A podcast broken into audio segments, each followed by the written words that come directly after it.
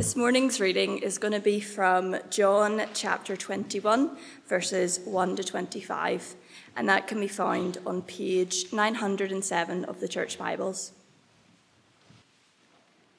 So that's John chapter 21, verses 1 to 25, page 907. After this, Jesus revealed himself again to the disciples by the Sea of Tiberias, and he revealed himself in this way Simon Peter, Thomas, called the twin, Nathanael of Cana in Galilee, the sons of Zebedee, and two others of his disciples were together. Simon Peter said to them, I am going fishing. They said to him, We will go with you.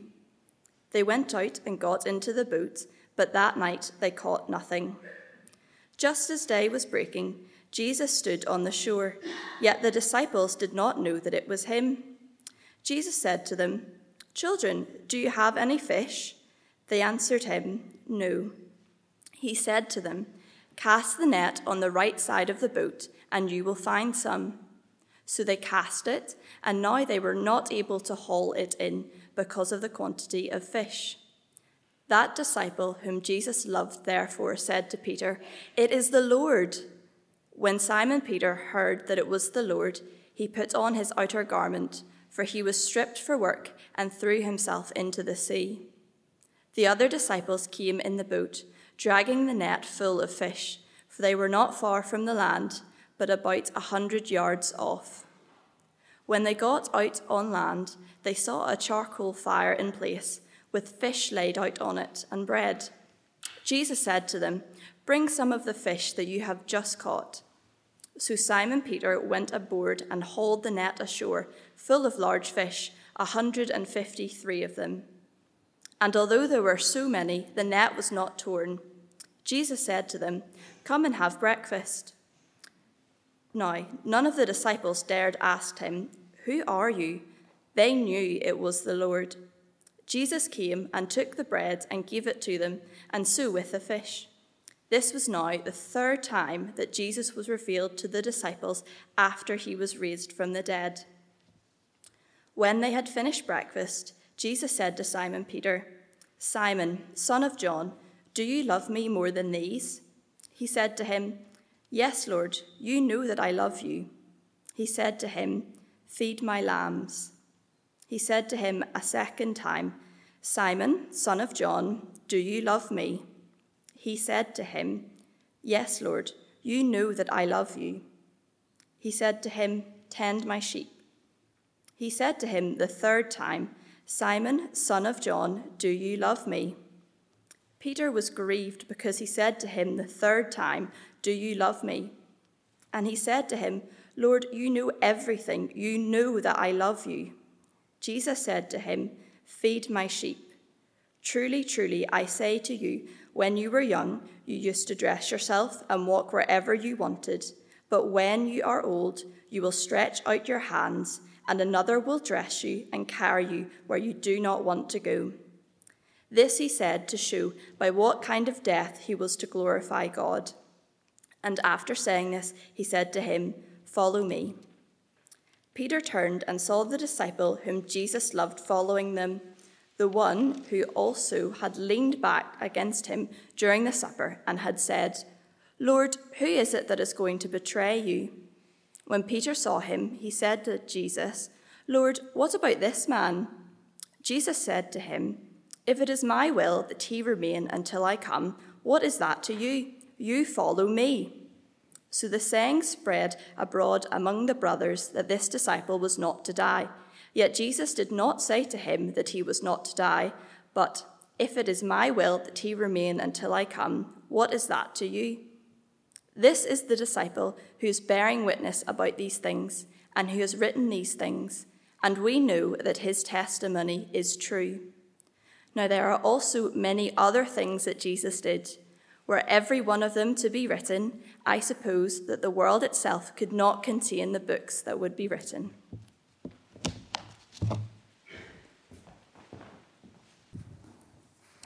Well, thank you to our musicians and everyone who's led uh, the service. John chapter 21. Now, this was the first uh, chapter of the Bible I ever preached on in, uh, on the 21st of November 1999. And on the 20th of November 1999, I preached the sermon to Sally in an empty church on the Saturday evening in the cold. And at the end of uh, my practice, she just looked at me and said, You need to go back to your desk. so um, I did, and uh, who knows what resulted. Um, uh, so um, I didn't have the confidence last night to have a shot. it, it, was a really significant passage for me, not preaching it for the first time, but really in terms of my commission or call to ministry. And it is a beautiful passage in the Bible and full of punch and power and dignity and worth and much for us to learn. So let's pray uh, this morning. Lord Jesus, we thank you for this beautiful passage. It is that. And we really want to do it justice. Help me to teach it clearly. And equally, help us to listen clearly. And we pray this in Jesus' name. Amen. Now, next week, God willing, we go back to Hebrews, but today we'll complete our series on John's account of Jesus' death and resurrection. Now, verse 1 of our passage, every word in John's gospel counts. After this. After this is not only a temporal marker in the sense of after the events described in chapter 20. It does mean that, but it means more than that. John 21, like John 1, John 1 is a prologue, John 21 is an epilogue. After this means after all that I've said in this gospel. And so we'll reach back a couple of times into John's gospel. Four headings on the sheet. Um, we'll get the first two done in full and just touch on three and four. Firstly, a miracle and a meal, uh, verses 1 to 14. After this, Jesus revealed himself again to the disciples by the Sea of Tiberias and he revealed himself in this way. And when John writes that, we're meant to ask in what way? And a, group of disciples are together. There are seven of them. At Peter's initiative, they go fishing. It's the first mention of fishing in John's gospel. Figures in the other gospels, but not in John. They go fishing but catch nothing. And as the day was breaking, it would have been dawn. Jesus stood on the shore, and uh, the way John tells this, again, is significant. Jesus stood on the shore. That recalls the earlier resurrection appearances of Jesus. So, chapter 20, verse 19, Jesus came and stood among them. Chapter 20, verse 26, Jesus came and stood among them. Jesus stood on the shore, but the disciples did not know that it was him. There's nothing sort of, there's no hidden meaning there. They just didn't realize it was him. A little bit like if somebody turns up and you don't expect them to be there, you don't immediately recognize them. They are close to the shore, 100 yards out, so they could have a conversation. Jesus addresses them as children. Strange. Children, do you have any fish? Now, at that point, Bible commentaries and preachers are tempted to kind of read between the lines and think, well, how would Peter have reacted? But we have nothing of that here. It's just this extraordinary question. Children, do you have any fish? It's intimate, it's familial, it's direct. What John does tell us, and he was there, eyewitness, that they did what Jesus told them and put their net on the other side of the boat, and suddenly it was full of fish. Later on, John tells us they were large fish. And that's just natural, historical. I mean, if you catch a large fish, you're going to measure it. It was, they were large fish, and there were 153 of them. And the point of that is that there were so many, and if you were a fisherman, you would know that that was far too many. And when you add into the fact that they were large fish, the net should have been shredded. And this is a miracle. And John is the first to realize that it's Jesus, verse 7, that disciple whom Jesus loved, that's how John refers to himself in his gospel, said to Peter, It is the Lord. When Simon Peter heard it was the Lord, I, I don't really understand why he did this. He put on his outer garment, for he'd taken it off for work, and threw himself into the sea. Any explanation afterwards would be welcome, apart from the fact that that's what he did. John says, Look, that's what he did. And uh, notice the focus is on John and on Peter. The other disciples, verse 8, came in the boat, dragging the net full of fish. A miracle, then a meal. When they got out on land, they saw a charcoal fire in place with fish laid out on it and bread. Jesus said, Bring some of the fish that you have caught. So Simon Peter, notice again the focus on Peter, went aboard and hauled the net full of large fish and uh, although there were so many, the net was not torn. Jesus said, Come and have breakfast. None of the disciples dared ask him, Who are you? They knew it was the Lord. Jesus came and just listen to the resonances of what he says. Jesus came and took bread and gave it to them. This was the third time that Jesus was revealed to the disciples after he was raised. Now, we might have expected verse 14 to read this was the third time that Jesus appeared to his disciples after he was raised. But John says Jesus was revealed to his disciples. Why does John use the language of revelation? Well, I think in part, or in main part, because of the purpose of Jesus' miracles in John's gospel. They are signs, that's the word John uses for miracles, that reveal who Jesus is, that we might believe in him and have life in his name.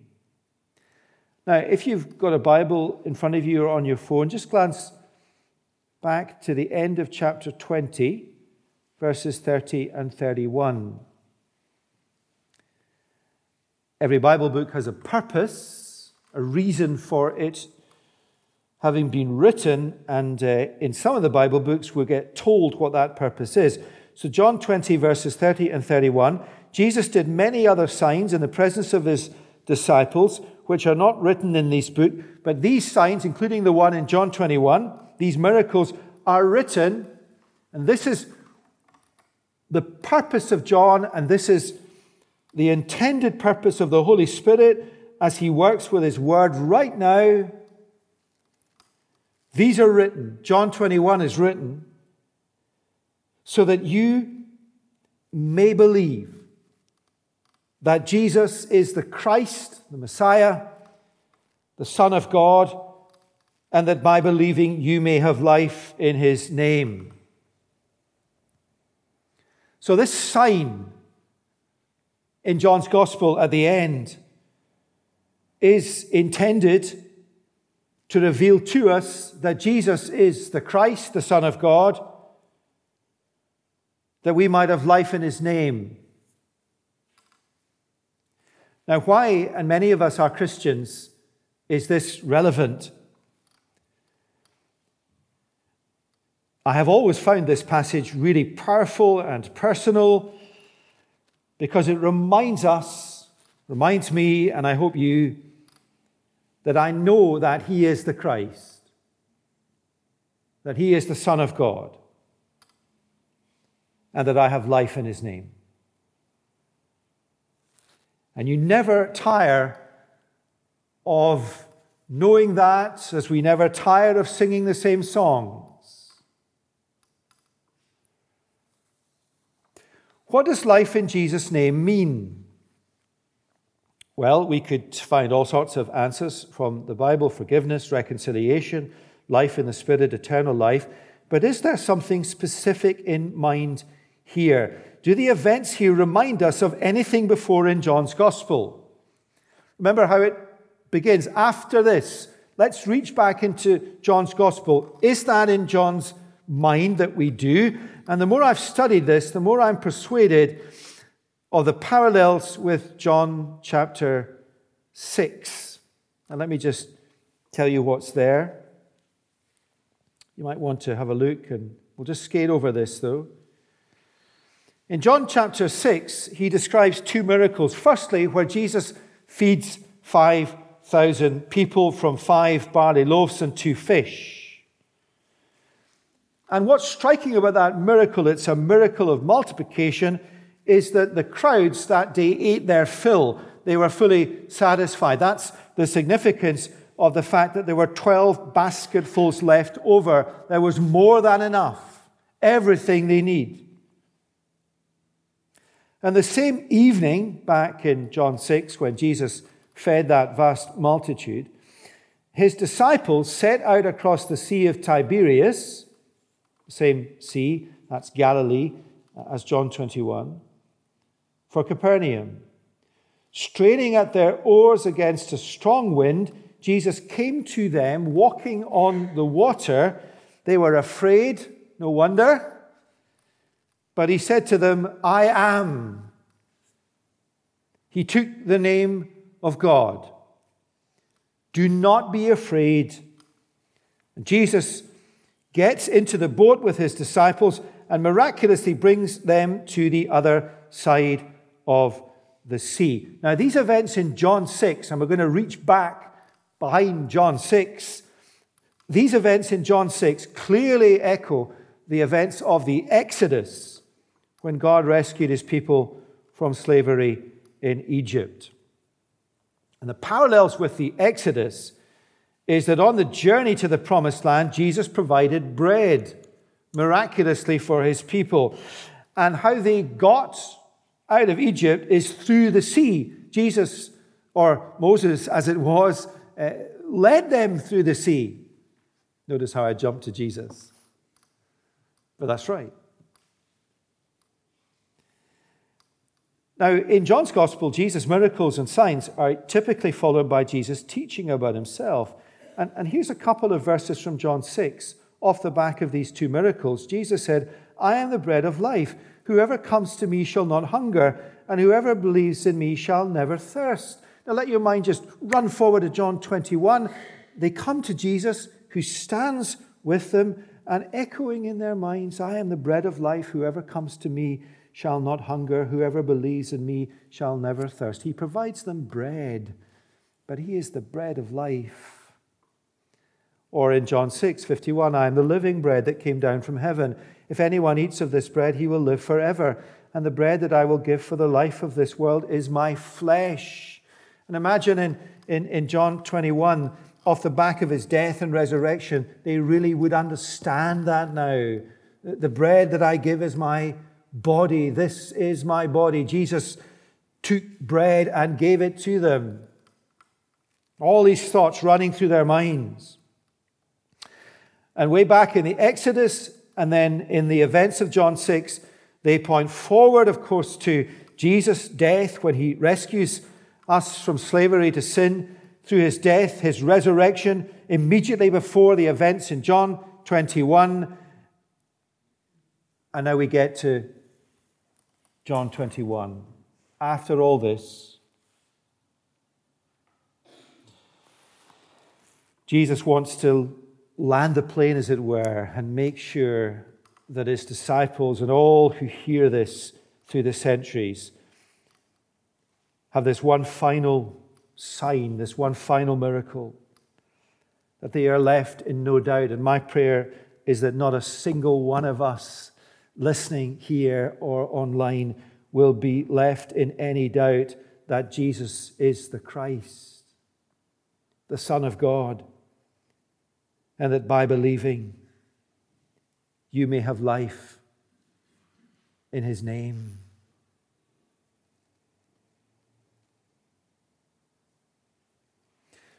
And so, what John does wonderfully at this point is he focuses on an individual. Because, in the end of the day, faith in Jesus is a decision of the individual. And I've called that on the sheet forgiven and commissioned. And uh, the spotlight, I've already said this in John's narrative, falls on Peter. And uh, again, we need to appreciate the background to what is happening here. Let me just sketch out the background. We covered this in a lot of detail over Easter, but this is certainly in Peter's mind and in the Lord Jesus' mind. Way back in chapter 13, that's a long way in John's Gospel, and about three months usually in a preaching series, but about a week and a half in real time. On the Thursday night before Good Friday, Jesus spoke at length to his disciples, and at the beginning of that, he washed their feet. What a radically provocative, shocking, odd thing for the Christ, the Son of God, to do. He did it to teach them and us that he must be our servant, that the eternal Son of God, who is one with the Father, with all the power of God invested in him, takes upon himself the manner of the servant, stooping so tenderly, kneels in humility. Now, we've got to appreciate the, the radical nature of that, that the King of glory kneels in humility before us and says, Please, will you let me wash your feet. And many just can't come to terms with that. Why can't people come to terms with that? Because they can't come to terms with the fact that they need Him to do that. Peter struggled most to let Jesus wash his feet. And then he asked, and this is back in John 13, Jesus going, You cannot follow now, but you will follow later. And Peter said, Yes, I can. I will, I will never, ever disown you. I will die with you. And uh, in Matthew's gospel, Jesus said, You'll all fall away. And Peter said, They will, but I won't. And then Jesus predicts that Peter will deny him. Very late on a Thursday evening, just a few hours after that conversation, and into the early hours of Good Friday morning, Jesus went with his disciples to the Garden of Gethsemane. He's arrested and taken to the home of the high priest to be questioned. All the other disciples did scatter except John and Peter, brave Peter. Peter has bottle, courage, Tremendous courage and loyalty. Now, maybe turn to that bit in your Bibles on your phone. Uh, John's description of what happened at, uh, in the middle of the night, Good Friday morning, chapter 18, and the section from verses 15 to 27. Peter and John follow Jesus to the home of the high priest and are able to enter the courtyard. And John structures his narrative to make his point, always in threes. First, Peter is questioned, verses 17 to 18. Then Jesus is questioned, 19 to 24. And then Peter is questioned again, verses 25 to 27. Three rounds of questions. And if you take Peter's questions, there are three questions. So, uh, verse 17, and this is pretty neutral. The servant girl said to Peter, you are not one of them, are you? And he said, You're right, I'm not. Was cold. Peter was standing, notice that word in John, he's standing with those who have rejected Jesus, warming himself by a charcoal fire. Jesus is questioned in the middle, and he is bold and transparent and clear. Back to Peter, verses 25 to 27. Let me just read that. Simon Peter was standing and warming himself.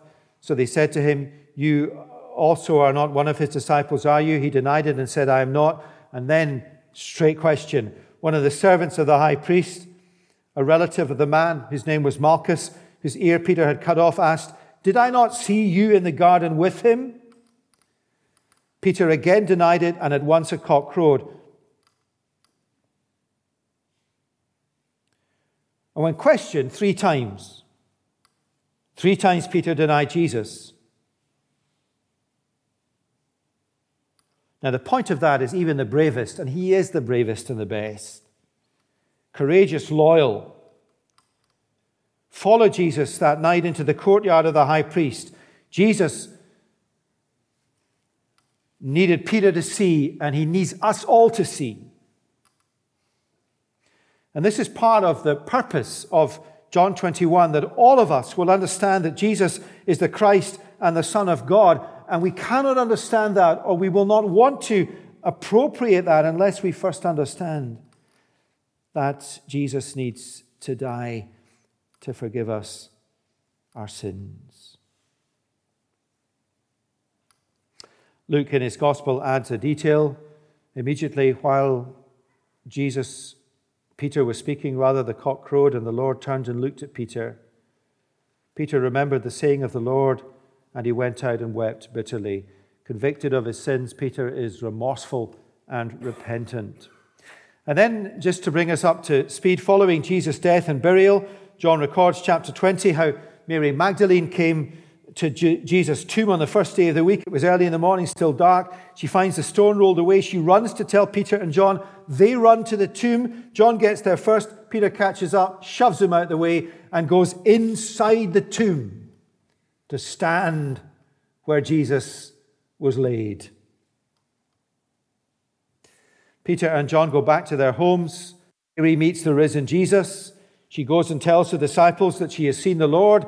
That evening, the risen Jesus appears to his disciples, all except Thomas. Eight days later, Thomas is there. He says, My Lord and my God. After this, we're back in John 21. Now, the miracle with the Exodus in John 6 and the death and resurrection of Jesus, Jesus is the Christ, the Son of God. We've already seen in the telling of the narrative that the focus is on Peter. It's Peter's decision to go fishing. While it's John who first recognized Jesus, Peter jumps in. It's almost a mirror of them running to the tomb. John gets there first, Peter jumps in.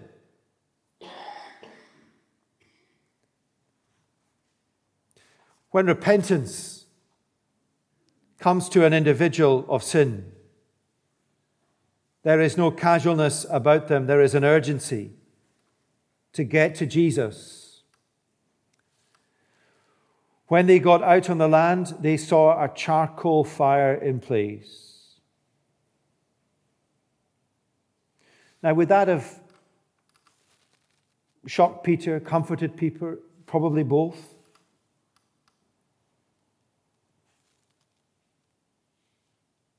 Was the Lord Jesus going to remind him of what he had done? The previous occasion by the fire, there was a conversation with three questions, and here we go again. Now, let me give you the application of this before we look at it. Why is this so precise? Why does Jesus ask three questions again? Why does Peter have three chances to affirm his love for Jesus? Now, here is in narrative form what the epistles say that in Jesus Christ our sins are completely forgiven. It's a powerful, powerful illustration of that.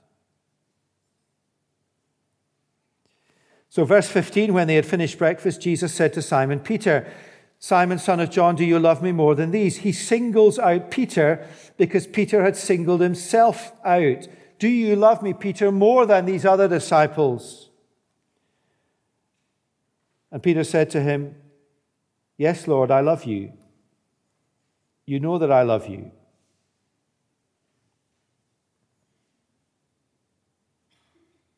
Verse 16, he said to him a second time, Simon, son of John, do you love me? He said to him, Yes, Lord, you know that I love you.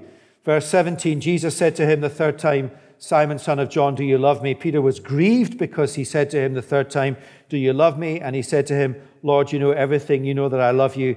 Jesus said to him, Feed my sheep. Now, notice first three questions before, three denials, three questions again, three affirmations of love. Peter's threefold denial cancelled out by a threefold declaration of uh, love. That's obvious and wonderful. But let's experience the question.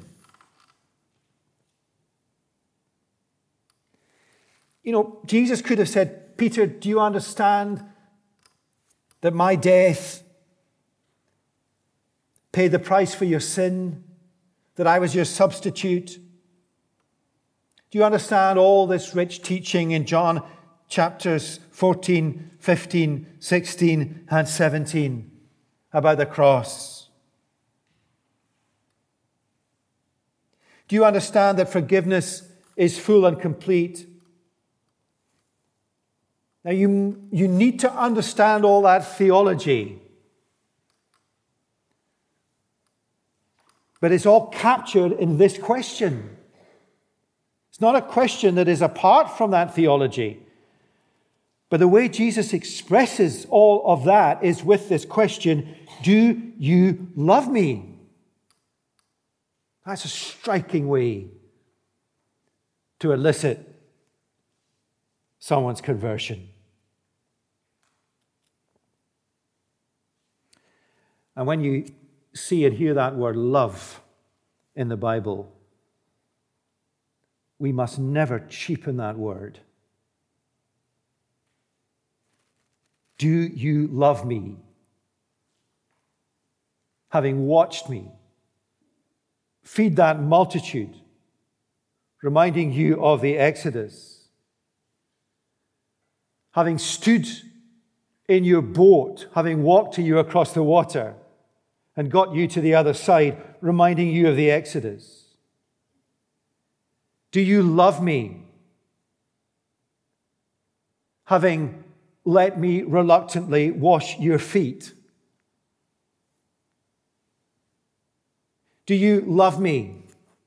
Having caught my eye, Jesus said, when you denied me? Do you love me? When you saw me die. And when you ran to the tomb, hoping against hope that what Mary said might just be true, and you pushed by John and went into the tomb, and you stood there, and all you could see were my folded grave clothes. Yes, Peter, I know you understand all the theology of this, but I'm going to express it in this way because this is what's going to commission you for your future. Do you love me? Now, I think that's a, an enormously powerful and helpful question. And pray that we will never be ashamed to answer that question.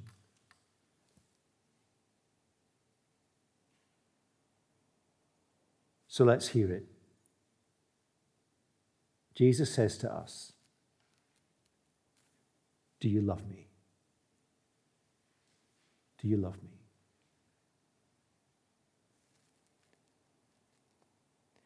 It is a beautiful, sweet, a wonderful thing to be asked by the Christ, the Son of the living God, if we love him. And to say, Yes, Lord. And to say, Yes, Lord. You know that I do. Yes, Lord, you see into my heart. You know that I love you. And then, in the same breath, Jesus commissions him. We are commissioned to service on the basis of forgiveness and expressed devotion. Feed my lambs, tend my sheep, feed my sheep.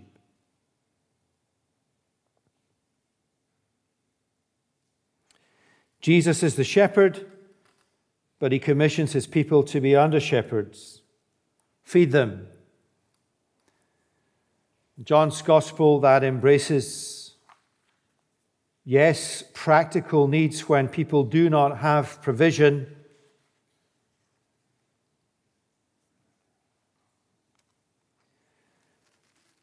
But feed them. Feed them with the living Word of God, which is to feed them on the living bread that is Jesus Christ.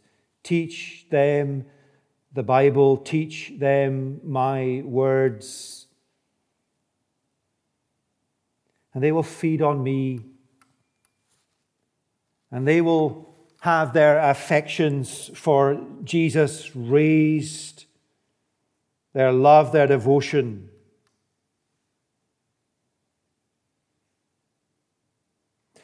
we've paused and listened to the question, Do you love me?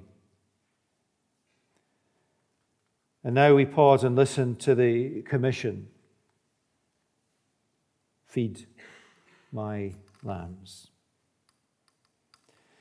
A commission to a lifetime of service, verse 18 Truly, truly, I say to you, when you were young, you used to dress yourself and walk where you wanted, but when you are old, you will stretch out your hands Another will dress you and carry you where you do not want to go. This, he said, to show by what kind of death he was to glorify God. A lifetime of service to Jesus and suffering for his sake.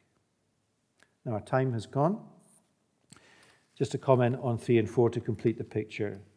Be good to return to these in depth at another time verses 20 to 23. In fact, we begin at the second half of verse 19, following Jesus. After saying this, verse 19b, uh, Jesus said to Peter, Follow me. And uh, this has really struck me. It's so obvious that you'll think, Why has it not struck you every week? But it hadn't. When, when, when I hear the words follow me, following Jesus is the Christian life, I, I tend to think of Jesus sending me but that's not how it is.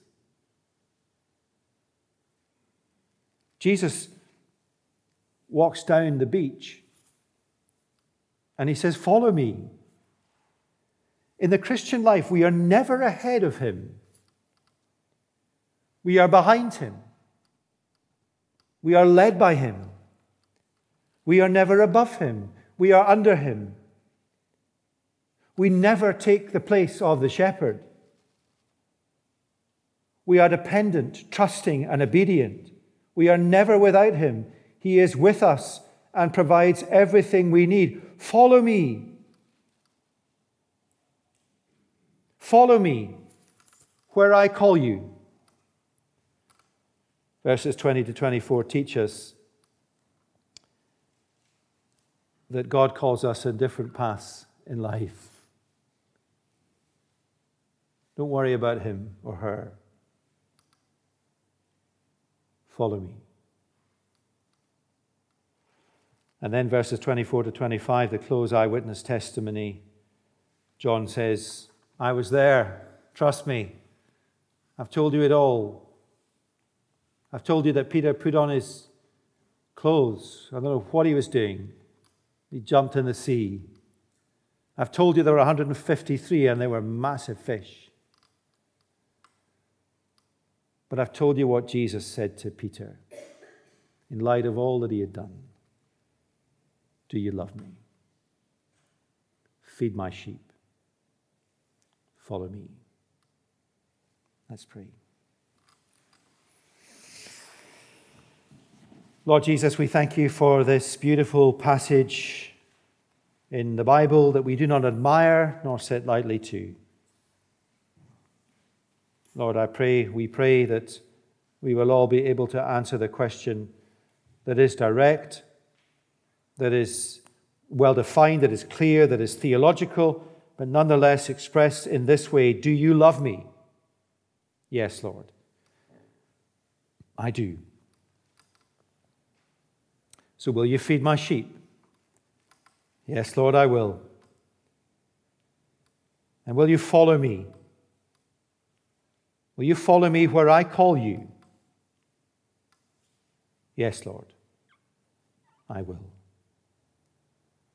And will you remember that when I call you to follow me, I am always ahead of you, always above you, always with you. I am the shepherd. You are the under shepherd. Keep it that way.